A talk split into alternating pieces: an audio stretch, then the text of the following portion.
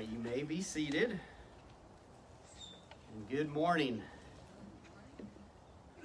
Go ahead and make your way to Mark chapter 6, verses 30 through 44 this morning as we continue to walk through uh, the Gospel of Mark together. The message today is entitled Satisfaction in Christ. Satisfaction in Christ alone. So, what's the only miracle that is included in all four of the Gospels? You may or may not know, but it is when Jesus fed uh, the 5,000 with five loaves of bread and two fish. And we're going to talk about that this morning. The context, we're in the second year of the public ministry of Christ, pretty much finishing up the second year. We have learned already Jesus has shown his power, his authority over disease, uh, over demons, over the devil, over death. And today we will see that Jesus has power and authority over all of his creation. It's around the Jewish feast of the Passover. So there would have been thousands of Jews that would have come to Jerusalem to remember, uh, to celebrate God delivering them from the Egyptians, setting them free from over 400 years of bondage, of slavery. We find that in the book of Exodus. In John chapter 6, we don't have time to turn there, but that gives us some of these details of the Passover that was happening. And really, guys, this morning we are at the height, the climax of the public ministry of Christ. And what I mean by that, this is kind of the height of his popularity. There's much religious fervor. They have seen Christ of his healings, his miracles, his power to preach and teach, and there's kind of this excitement in the air, but it's not really all good. And we'll see that as we walk through the passage. So let's go ahead and read Mark chapter 6, 30 through 44, and then we'll pray together. The apostles returned to Jesus and told him all that they had done and taught. And he said to them, Come away by yourselves to a desolate place and rest a while. For many were coming and going, and they had no leisure even to eat. And they went away in the boat to a desolate place by themselves. Now many saw them going and recognized them, and they ran there on foot from all the towns and got there ahead of them. When he went ashore, he saw a great crowd, and he had compassion on them, because they were like sheep without a shepherd and he began to teach them many things. And when it grew late, his disciples came to him and said, This is a desolate place, and the hour is now late. Send them away to go into the surrounding countryside and villages and buy themselves something to eat. But he answered them, You give them something to eat. And they said to him, Shall we go and buy 200 denarii worth of bread and give it to them to eat? And he said to them, Well, how many loaves do you have? Go and see. And when they had found out, they said, Five and two fish. And then he commanded them all to sit down in groups on the green grass. So they sat down in groups by hundreds and by fifties. And taking the five loaves and the two fish, he looked up to heaven and said a blessing. And he broke the loaves and gave them to the disciples to set before the people and he divided the two fish among them all. And they all ate and were satisfied. And they took up twelve baskets full of broken pieces and of the fish. And those who ate the loaves were 5,000 men. Let's pray together. Father, even though this is a familiar story to many of us, Father, we pray that we wouldn't just read over it or gloss over it today, that we would stand amazed, Christ, at your power, at your authority, at your compassion, your goodness, and your mercy. God, you are a good God. You are faithful. And you supply all of our needs. So, Father, I pray today that you would help me to unpack the text, that your word would go forth, that God, you would speak, and you would minister to the hearts of your people, and you would transform the hearts of your people today. And it's in the name of Christ that we pray. Amen. I ask you again this morning are you satisfied in Christ alone? Look back with me at verse 30. It says that the apostles returned. After they had been sent out two by two, they had been casting out demons, they had been healing the sick, and you can go back to Mark chapter 6, uh, 7 through 13. We've already looked at that particular passage, but they were excited.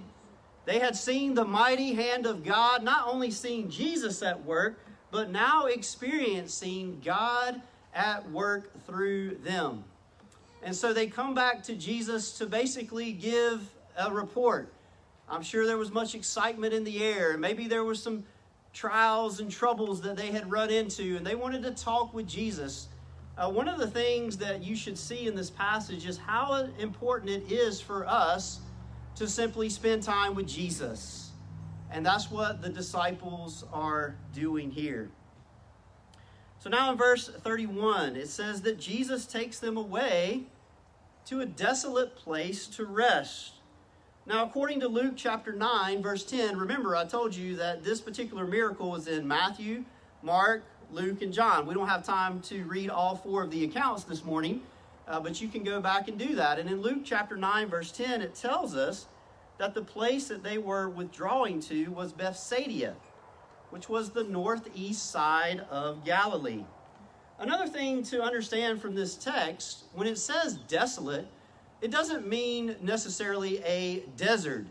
Because when you go to verse 39, it, it tells us that there was green grass where the people were going to sit down. But it would have been like a, a lonely place, a pretty much an uninha- uninhabited place.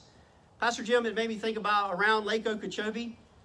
There's probably some small towns or places where you can kind of pull off right off the lake, and it would pretty much be uninhabited except maybe some gators uh, that are around because you always have to watch out for them. My mom always thinks that uh, the, the gators are going to get our kids uh, living here in Florida. So we're always mindful of them. Verse 31 goes on to say that many were coming and going, and they had no leisure or time to even eat. I want you to think about that. The disciples and Jesus were so busy ministering to the needs and the hurts and the sufferings of the people and investing the word, investing the gospel, that they were so busy that they really didn't even have time to sit down and eat, to have a snack for themselves. And so, therefore, in verse 32, it says, They went away in the boat to a desolate place by themselves. So Jesus is like, hey, let's get in the boat. Let's go away to Bethsaida. Let's try to get away from all of the crowds and let's take some time to be together. The first truth I want you to see this morning, if you like to take notes, is ministry is hard and rest is a good gift of God's grace. Ministry is hard and rest is a good gift of God's grace. I want you to think about that for a moment. God, in His amazing design, He created the world in how many days? In six. Six days. We could go back to the book of Genesis. And what did God do on the seventh day? He rested. Now, that doesn't mean that God went to sleep or that He was tired, but it does mean He ceased to create on the seventh day. And he was modeling that for us. And in God's design, think about we have our days and we have our weeks, and God is telling us that there should be a day set aside for rest. And we know as we come to the New Testament, the Sabbath is known as the Lord's Day of Sunday, the day of the resurrection, the day to really focus in on Christ. Hence, where are we at this morning? On this beautiful piece of property of this beautiful day, and I hope in some way, shape, or form you are resting in the Lord today. Amen? That you're ready to feast upon Christ that you're ready to be satisfied in Christ and His Word. And, and so for these disciples, ministry had been super hard, as, I had, as I've already mentioned, and Jesus was taking them aside to rest. Hear me say this morning, because the Bible says this guys, it's okay to rest. Every night, hopefully, most of the time, what do we do? You lay down in your bed and you go to sleep. And that's a good thing. Why? It's the way God designed it. We need rest. Now, another detail from Matthew 14 13 is that Jesus and the disciples, in this mist of trying to get away, they had just heard about the death of John the Baptist. Remember that? The last time that I preached? of how John the Baptist was just terribly, wickedly beheaded Uh, by the evil King Herod at his birthday party. And they had asked for the head of John the Baptist on a platter. And John the Baptist was a friend of Jesus, he was a friend of these disciples. And so don't miss that. In the midst of this getting away, not only were they tired from all of the ministry that was happening, but their hearts would have been heavy. They would have been grieving. They would have been mourning. And if you're here this morning and you've lost someone that was close to you, you can understand in some way how they felt. It was hard, it was a struggle. And think about the reality that if John the Baptist was a follower of God and he was standing for what was right, and he lost his life for being a follower of the gospel, I'm sure that was also weighing heavy on the minds of the disciples. So in verse 33, it goes on to say that many saw them going and they recognized them. So they saw them getting in the boat and they may have overheard where they were going to be heading. And so they recognized Jesus and the apostles. And the crowds, they were not going to be denied. It says they ran there on foot from all the towns and they got there ahead of them. So think about that. They wanted to be with Jesus and these disciples so much that they're running alongside of the, the Sea of Galilee, running ahead, so that when Jesus and the disciples arrived there on boat, on the boat, guess who is waiting for them? Verse 34 goes on to say, When he went ashore, he saw a great crowd, and he had compassion on them, because they were like sheep without a shepherd, and he began to teach them many things. So Jesus and the disciples, they go ashore, and it says that Jesus had compassion on them. And I want you to see this morning, even though we'll see through this passage, many of these people were not there simply to worship Jesus, to enjoy Christ. They were there for the show, for the popularity, or they wanted to be healed, or they had a loved one that wanted to be healed. Jesus chose to show all of them compassion. Jesus is even going to show grace and love to those that were using him for selfish reasons. Have you ever been used by somebody before? Jesus understands how you feel. Now, that word compassion is an interesting word. In the Greek, it means to be moved in one's bowels It's, it's compassion from the, the innards, from the gut. It's the deepest form of compassion that you could possibly have for another person. That's the kind of compassion that Jesus is showing here. You see, Jesus was deeply moved by the suffering, the confusion, the despair, and the spiritual lostness of the crowd, the people around him. I want you to turn to Hebrews chapter 4 this morning. Hebrews chapter 4.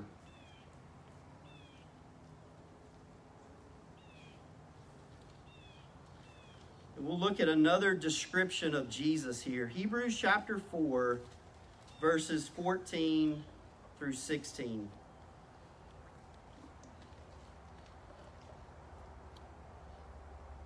Hebrews chapter 4, starting in verse 14. Since then, we have a great high priest who has passed through the heavens, Jesus, the Son of God. Let us hold fast our confession. For we do not have a high priest who is unable to sympathize with our weaknesses, but one who in every respect has been tempted as we are, yet without sin. Let us then with confidence draw near to the throne of grace, that we may receive mercy and find grace to help in time of need. If you don't hear anything else that I say this morning, Jesus loves you and He cares about you. Our God is a compassionate God. Our God is a merciful God. Our God is a gracious God. Our God is a God who's willing to help you with whatever you're going through right now. You can come boldly to the throne of grace and receive help in your time of need. And you know what the sad reality is? So many times, instead of us going to the Word, and instead of us going to Jesus in prayer, we go to ourselves or we go to the things of this world to try to be satisfied, to try to find help. Can I tell you this morning? Only Jesus can help you. Only Jesus can save you. Only Jesus can rescue you. Now go back to Mark chapter 6. So we've looked at this word compassion. It says that they were like sheep without a shepherd. They were vulnerable. And apart from a shepherd, and we know that Jesus is the good shepherd, they would waste away. They'd be attacked by predators. They ultimately would have no life. Now, in other Gospels, it says Jesus did heal their sick. And according to Mark, it tells us that he taught them many things. It even says that he taught all throughout the day. So I want you to think about that again. Jesus was tired, the disciples were tired. But all day long, Jesus taught and ministered the word and healed the sick, regardless of the motives of the people that were there. Another truth this morning I want you to see is we are to be compassionate like Jesus even when tired and or grieving. The second truth, we are to be compassionate like Jesus even when tired and or grieving. Guys, don't miss that. Jesus would have been tired. Jesus' heart would have been heavy. And if you're anything like me, when you get tired or you're struggling yourself, there's times, can I be honest? I really don't want to be around people.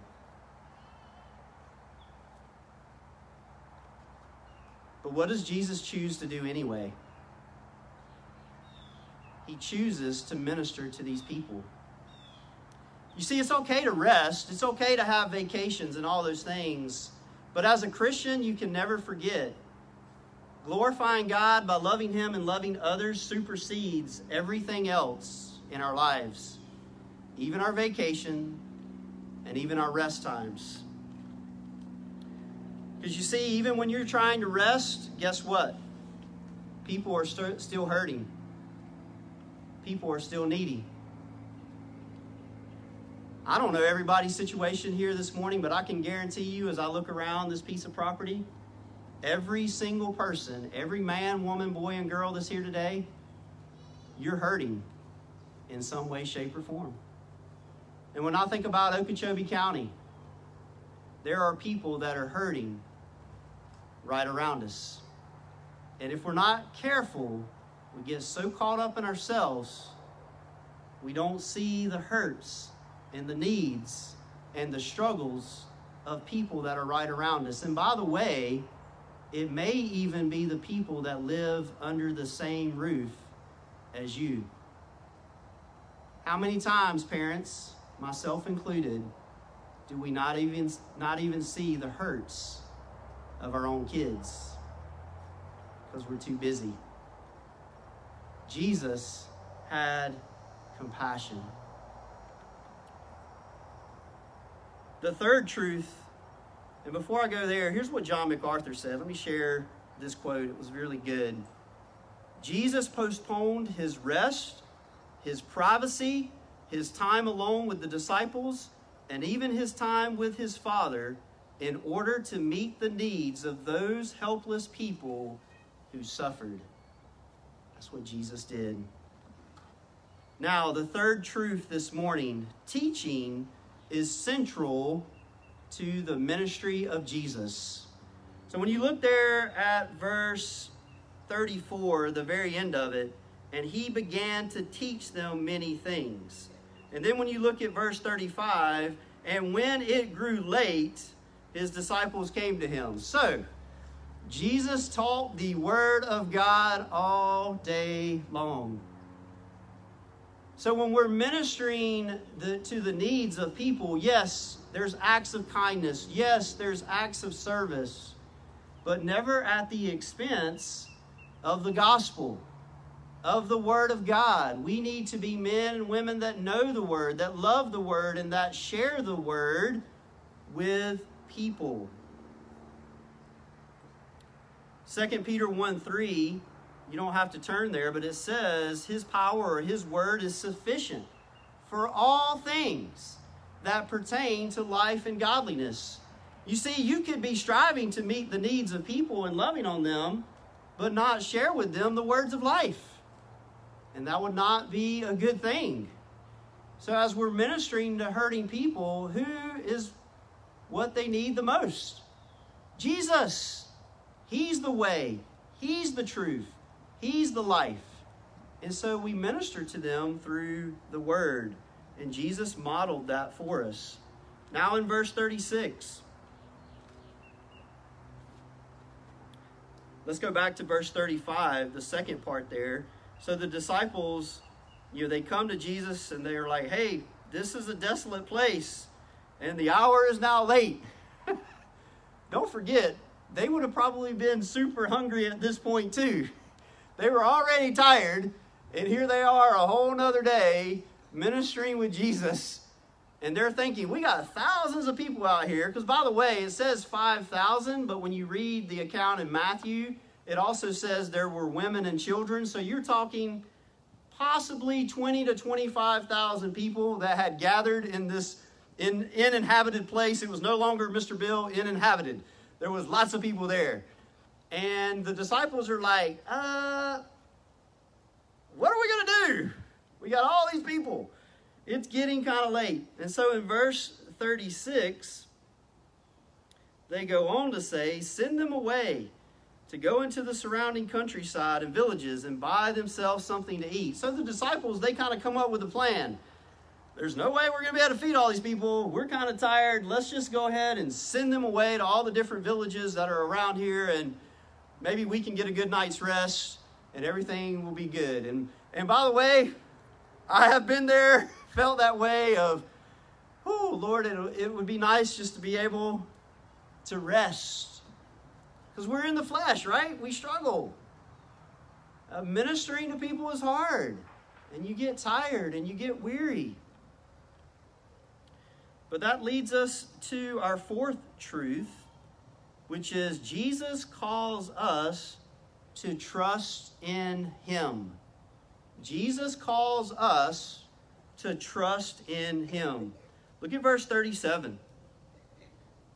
Jesus answers the disciples, and here's what he says You give them something to eat. I love that. It's so simple. You give them something to eat. And I'm sure their first thought was, Jesus? We don't really have anything, and we're talking 25,000 people. How in the world are we going to give them something to eat? But I want you to think about what had these disciples already seen for the last two years. They had seen Jesus heal the sick, diseases, raise people from the dead, preach and teach with authority, calm the winds. I mean, they had seen Jesus work in amazing ways. And not only had they seen it, but when you go back to Mark chapter 6, Jesus had given them authority. And Jesus had told them, hey, don't take anything with you because I'm going to provide for you.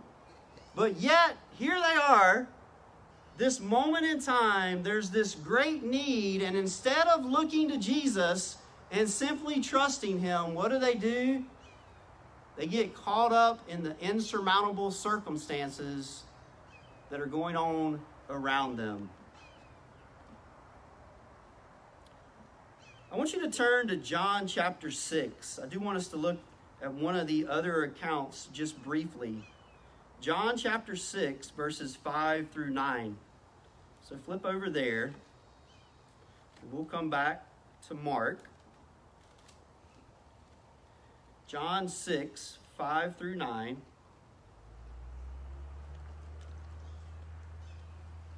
And here's what it says. Same, same story. So lifting up his eyes, verse 5, then, and seeing that a large crowd was coming towards him, Jesus said to Philip, Well, where are we to buy bread so that these people may eat? And look at what verse 6 says. He, Jesus, said this to test him, for he himself knew what he would do. I mean, Jesus obviously knew what he was going to do, but he's testing his disciples. He, he's hoping that they will look to him through the eyes of faith. Verse 7. Philip answered him, Well, 200 denarii worth of bread would not be enough for each of them to get a little. So even if we had 200 days worth of the common man's uh, wage, six months or so of wage, that wouldn't even really be enough to buy food for everybody just to have a, a little bit. Verse 8 One of his disciples, Andrew, Simon Peter's brother, said to him, and you got to love Andrew. He's the one who brought Peter uh, to Jesus. And in this case, there's just at least a little bit of faith here in verse 9. There's a boy here who has five barley loaves and two fish. But what are they for so many? So Andrew's like, hey, we did find this little boy. His mama packed him lunch. He's got five barley loaves and two fish. And by the way, when you see the, the five loaves, don't think like a whole loaf of Wonder Bread. So, Mr. Robert, you know, all the bread that you put out, we're not talking like a loaf of bread like that. It was really like a small roll or bun that you would use just to make a, a sandwich. And so, you know, this little boy, if his mom was the one who packed his lunch, she made sure he was going to be all right. He was going to have five little sandwiches. He had his, his fish, so he had some fish sandwiches. And it's interesting that the disciples, I, I don't know how maybe they got it, Chimo, but they were like, hey, we're going to need your five loaves and your two fish there, buddy. And so they, they take the food here from this little boy and they bring it to Jesus. We don't have all the details of how that went about. And so Jesus is going to use the lunch of this little boy. So let's go back to Mark. So in Mark 6, verses 37 through 39, you know, Jesus tells them, You give them something to eat. So we saw a little bit of that in John 6. And they said to him, Shall we go buy 200 denarii worth of bread and give it to them to eat? Verse 38.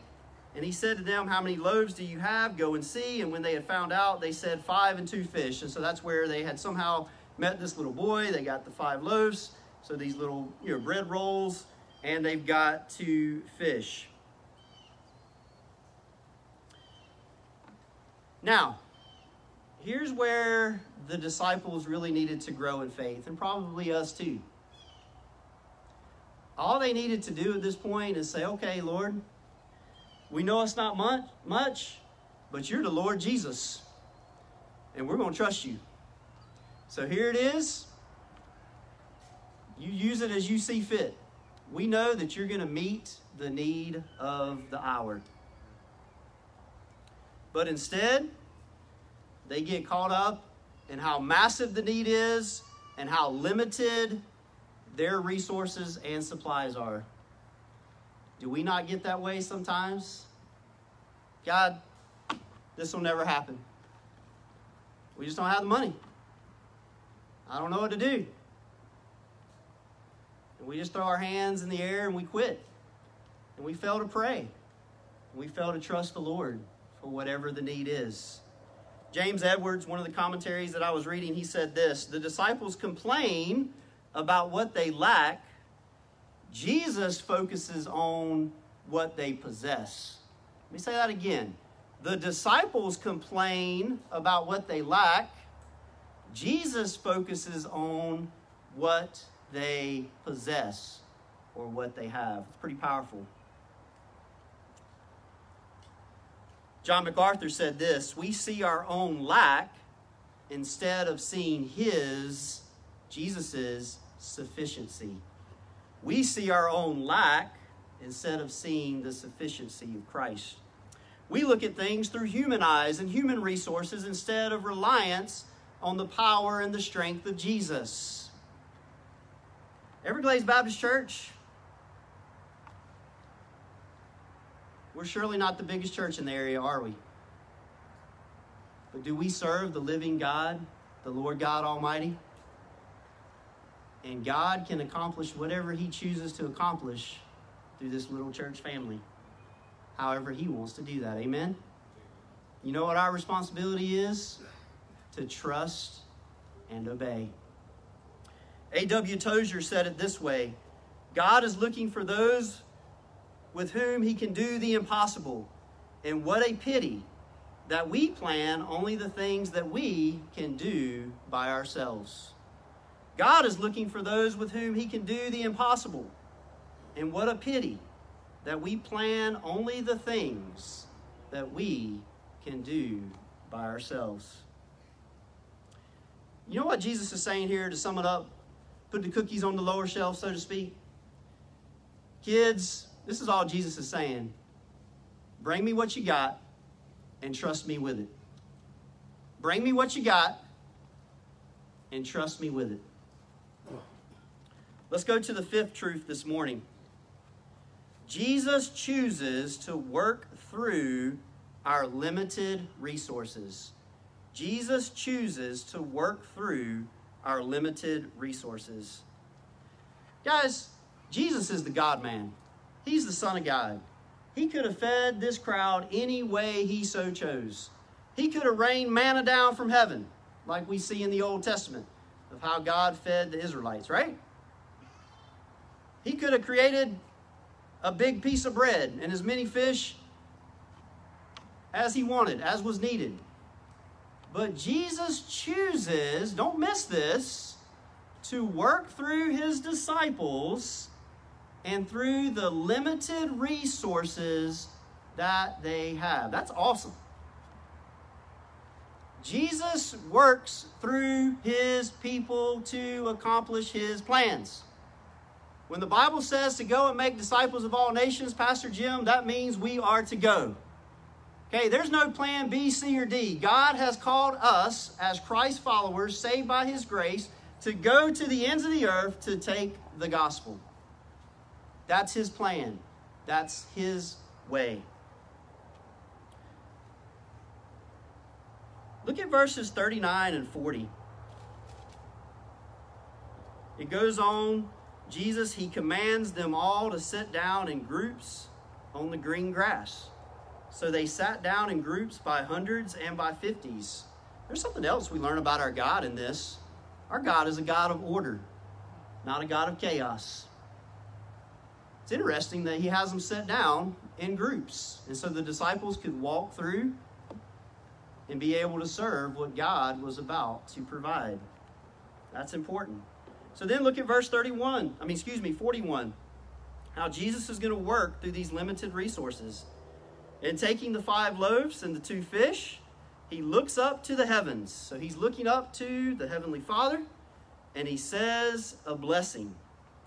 And he broke the loaves and gave them to the disciples to set before the people. And he divided the two fish among them all. Now, when it says that he said a blessing, that means to ask God to bestow divine favor upon. Now, we don't have all the details of how this went down of the distribution.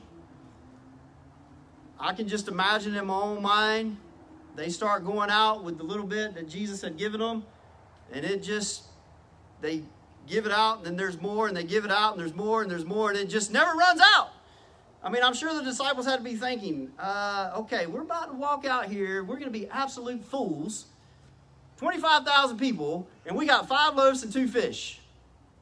I mean, we don't know. We don't, again, we don't have all the details what was going through their mind, but Jesus provides for the need of the hour through the limited resources that were there.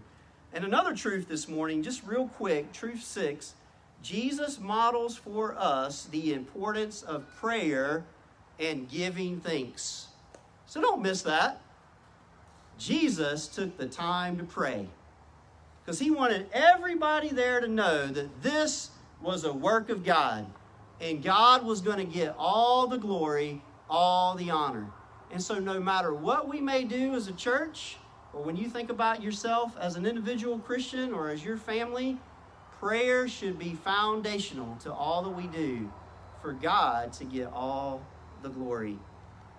Just think about that, guys. Jesus uses a little boy's lunch five little buns, rolls, and two fish to feed 20 to 25,000 people. Only our God can do that. Amen? I mean, I know we've heard this story so many times, but I hope that excites your heart that no matter what you may be going through or what we may face as a church, our God is good, our God is faithful, and He takes care of His people. He always provides.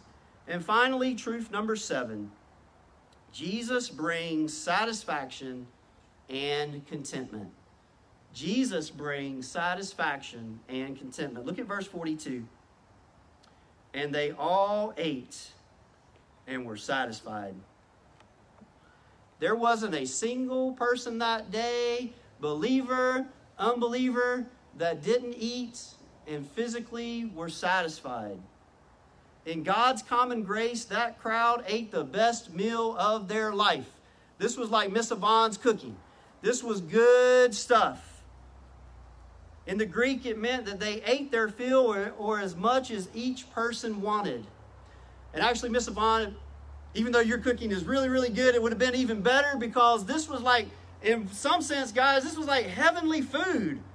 I mean, Jesus taking these five loaves and two fish and miraculously multiplying them, satisfying them with this amazing meal. It's pretty awesome. Verse 42 is so short but so powerful. They all ate and they were satisfied. Our God is a God who satisfies. And then look at verse 43. And they took up 12 baskets full of broken pieces, and they ate, and of the fish, excuse me. 12 baskets. How many apostles were there? There were 12. Pretty cool, Pastor Doug. Each disciple if they so wanted, would have had their own basket of food left over. So here they are, considering the needs of others, they're serving, and Jesus makes sure they have plenty of food too. Jesus took care of the disciples. So, what's the takeaway? What's the purpose of this miracle? I want you to go to John 6 14. John 6 14.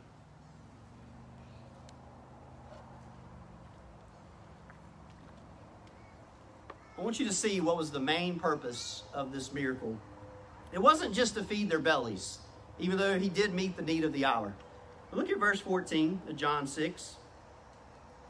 When the people saw the sign that he had done, they said, This is indeed the prophet who is to come into the world. You see, Jesus is the prophet, Jesus is the priest, Jesus is the king. He's the Messiah. He's the rescuer. He's the Savior. He's the Lord. He's the God man. He's the Son of God. He's the Lamb of God who came to save his people from their sins. And that was the point of the miracle is for every man, woman, boy, and girl that day to see Jesus for who he truly was.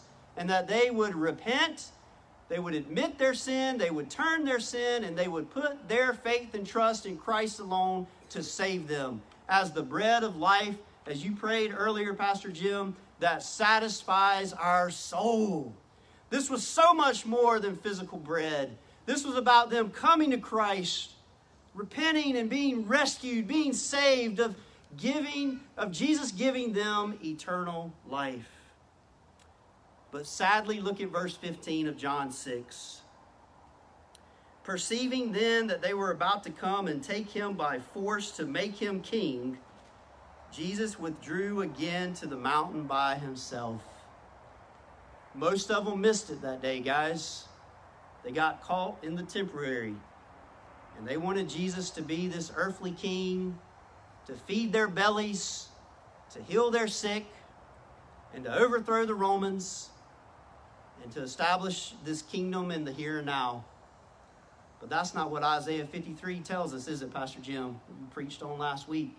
Jesus came to be the suffering servant, to be crushed for our iniquities, to suffer the wrath of God for our sin, to pay the penalty for our sin, so that we could be saved, so that we could be made right with the Holy God by trusting in Christ alone. Jim, as you said, for the righteousness of Christ to be imputed or credited to our account.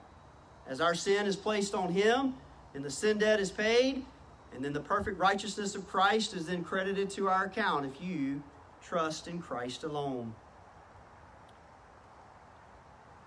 I want to wrap up this morning. We don't have time to read all of John 6, but I would encourage you to do that on your own. You know what happens the next day? The crowds come back. And you know what they want Jesus to do? Feed their bellies. They're there for the handout. They're there for the good food. And you know what? That's what a lot of Christianity is today, isn't it? The health and wealth, prosperity gospel. Jesus, we just really want what you're going to do for us. We don't really care about who you are. Jesus, you just need to meet my needs. And I want you to look at John 6, 52 through 58. Jesus responds to all this. You'd have to read the whole chapter for the context. But look at John 6, 52 through 58. The Jews then disputed amongst themselves, saying, How can this man give us his flesh to eat? So Jesus said to them, Truly, truly, I say to you, unless you eat the flesh of the Son of Man and drink his blood, you have no life in you. Whoever feeds on my flesh and drinks my blood has eternal life, and I will raise him up on the last day. For my flesh is true food, and my blood is true drink. Whoever feeds on my flesh and drinks my blood abides in me, and I in him. As the living Father sent me, and I live because of the Father, so whoever feeds on me, he also will live because of me. This is the bread that came down from heaven, not like the bread the fathers ate and died. Whoever feeds on this bread will live forever. Jesus said these things in the synagogue as he taught at Capernaum. Jesus was telling them this wasn't about physical food or physical bread. This was about feasting on Christ. So he's talking spiritually here. You need to come to me. You need to be satisfied in me. He's talking about the crucifixion, guys. His body was about to be broken for the sin of his people. He was about to shed his precious blood. And if you want to be saved this morning, you got to look to Christ. You got to believe in the gospel. You got to believe that Jesus died on the cross for your sin. You got to believe that three days later he resurrected from the dead. You got to believe that Jesus is coming back and he will rule as the coming king of the King of Kings and the Lord of Lords. This is about the cross. That's what Jesus was teaching them. But look at verses 66 through 69. This is the sad reality. You see, they didn't get the handout that they wanted. So, verse 66, after this, look at what it says. Many of his disciples turned back and no longer walked with him. They didn't get what they wanted, so they walked away. Think about your heart this morning. Why are you here? Is it to worship Christ? Bow down to Christ? To surrender all to Christ? Or are we here for the handout? But then let's end with some good news. Verse 67 Jesus said to the 12, Do you want to go away as well? But look at what Peter says. This is awesome. Peter answers, Lord, to whom shall we go? You have the words of eternal life. And we have believed and have come to know that you are the Holy One of God. You want to go to heaven to be with Christ? Jesus has the words of eternal life. Turn from your sin, trust in Christ alone, confess Jesus as Lord, believe in your heart that God has raised him from the dead, and you will be saved. Let's pray together. Jesus, we thank you. You are the good shepherd. You're the good Savior. You are the bread of life. You're the water of life. You're the only one that can satisfy every need in our souls. And most importantly, Jesus, you're the only one that can rescue us from our sin. As Pastor Jim has preached faithfully, we've sinned, God, against you. We deserve your wrath and your judgment. But Christ, you take the place of your people. And you satisfy the wrath that we all deserve. And we thank you for that. Father, I pray, first and foremost, for any hearts that are still dead in sin, that today would be the day of salvation, that they would look to Christ and live. And then, Father, I pray for us as believers. Help us to trust you, Jesus, moment by moment. You supply all of our needs according to your glorious riches, Christ in you. And it's in your name that we pray. Amen. Well, let's all stand and let's worship our Lord together with our final song.